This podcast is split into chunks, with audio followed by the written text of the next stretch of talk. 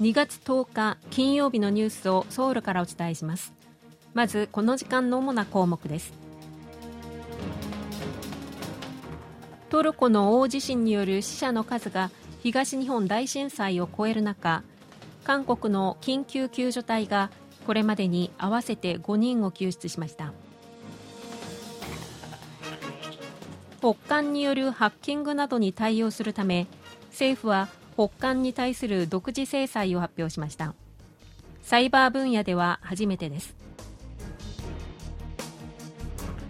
BTS の所属事務所 HYBE は大手芸能事務所 SM エンターテインメントの株式を取得し筆頭株主になると発表しました。今日はこうしたニュースを中心にお伝えします。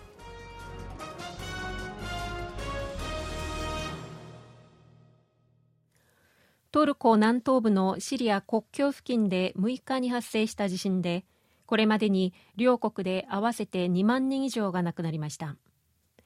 AFP 通信など海外メディアによりますと地震発生から4日目となる9日までに確認された死者数はトルコが1万7134人シリアが3162人で合わせて2万296人となっています。これは2011年に起きた東日本大震災の死者・行方不明者の総数1万8423人を上回り2011年以降の自然災害では最も多くなっています。トルコとシリアでは捜索活動が続いており今後も死者数は増える見通しです。韓国政府がトルコに派遣した緊急救助隊が現地時間の9日午前11時50分ごろシリア国境に近いアンタキヤで新たに10歳の女の子を救出しました。健康状態は比較的良いということです。韓国から緊急で派遣された救助隊は8日にトルコ入りし現地当局の要請に従ってアンタキヤにベースキャンプを設置し9日午前5時ごろに活動を開始しました。外交部によりますと救助隊が現地時間の9日午前11時50分までに救助した生存者は70代半ばの男性40歳の父親と2歳の娘35歳の女性10歳の少女の合わせて5人となっています。韓国の救助隊は17日まで捜索と救助活動を行うことになっていて外交部は第2陣の救助隊の派遣を検討しています。一方今回の地震で同じく大きな被害を受けたシリアは韓国と国交が結ばれていないため韓国政府の支援は行われていません。政府は国連など国際機関の要請があれば支援を検討するとしています。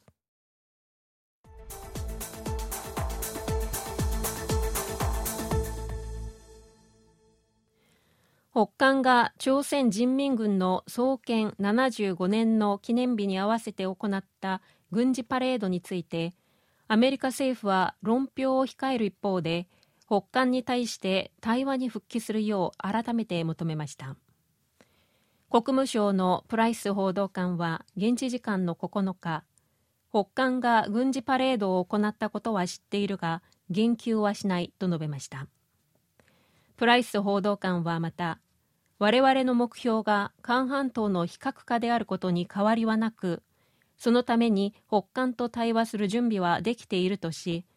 我々は韓国や日本はもちろん全世界の同盟パートナー国と緊密な調整を続けていくと強調しました。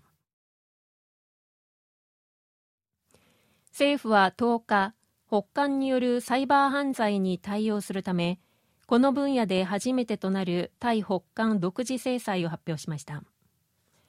北韓は核・ミサイル開発の資金を得るためサイバー犯罪活動を活発化させています。今回制裁の対象に指定されたのはハッキングや暗号資産の奪取を行ったりハッキング用のプログラムの開発や人材育成に関与したりした北韓の個人4人と7つの団体です。このうち3人の個人と3つの団体は韓国が世界で初めて制裁対象に指定しました。アメリカや EU ヨーロッパ連合が制裁を科した対象を韓国が後追いで指定していたこれまでのパターンから抜け出し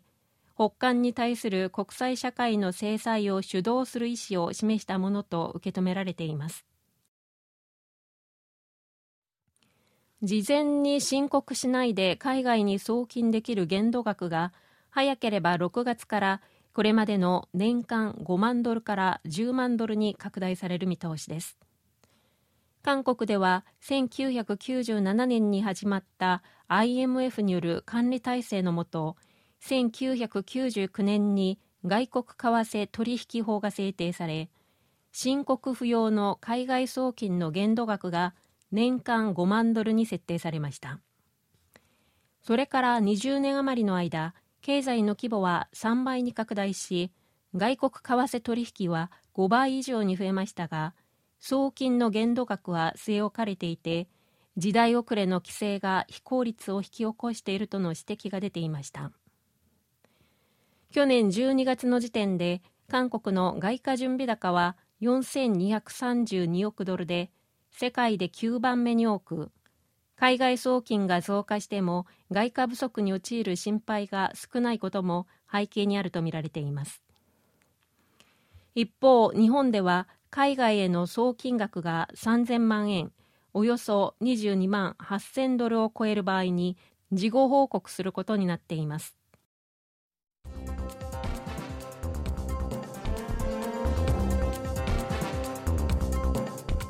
こちらは韓国ソウルからお送りしているラジオ国際放送 KBS ワールドラジオです。ただいまニュースをお送りしています。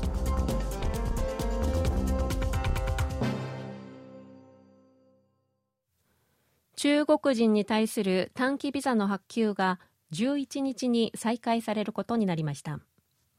政府は10日中央災害安全対策本部の会議を開き中国人への短期ビザの発給を11日から再開することを決めました。このところ中国から入国した人の新型コロナの陽性率は1%台に下がり懸念されていた新しい変異株の感染も確認されなかったため中国の感染状況が安定しつつあると判断されるということです。入国前の検査や入国後の空港での PCR 検査などの防疫措置については今後の状況を総合的に踏まえて緩和を検討するということです。中国での新型コロナの感染拡大を受けて導入された中国人に対する短期ビザの発給制限措置は1月2日から31日まで適用される予定でしたが1月下旬の旧正月で流行が拡大する可能性を踏まえ2月末まで延長されました。韓国側の措置に対抗し中国は先月韓国人への短期ビザ発給を中断しさらに今月1日からは韓国からの入国者に対し入国後検査を実施しています。今回韓国政府が中国に対する水際措置の緩和を決めたことで中国が相応の措置を取るか注目されます。